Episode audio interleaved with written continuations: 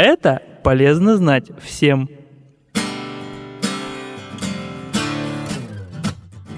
Здравствуйте! В эфире «Полезные советы».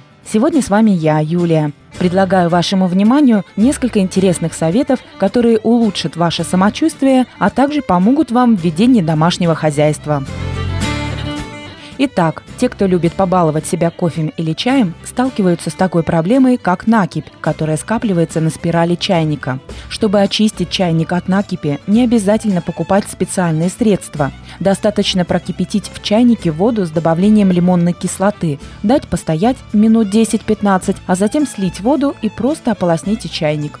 Также есть второй безвредный для здоровья способ в борьбе с накипью.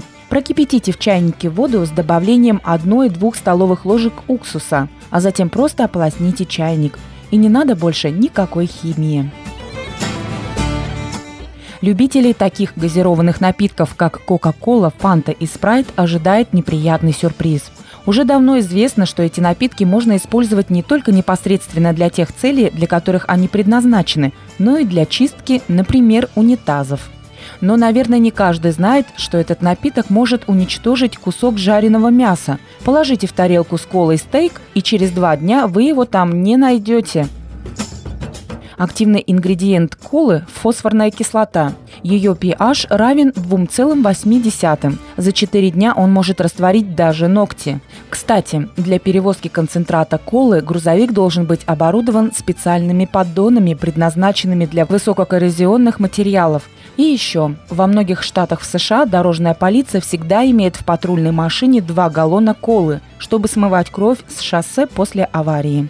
Спрайт можно использовать как средство от накипи в чайнике, а металлическая мочалка для чистки посуды отмоется от ржавчины и сохранит свой блеск, если поддержать ее в Кока-Коле. Все эти напитки хорошо отмывают ювелирные украшения, филигрань, золото, серебро, столовые приборы, но плохо влияют на наше здоровье. Мой вам совет – не употребляйте их.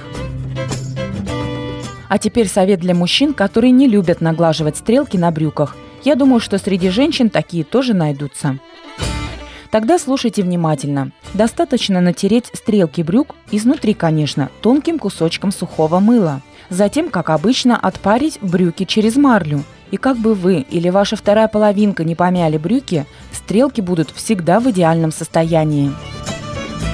На сегодня это все. Надеюсь, что полезные советы хоть немножко помогут вам в повседневной жизни. А я с вами прощаюсь. Напомню, что у микрофона была Юлия. Желаю вам хорошего настроения и крепкого здоровья.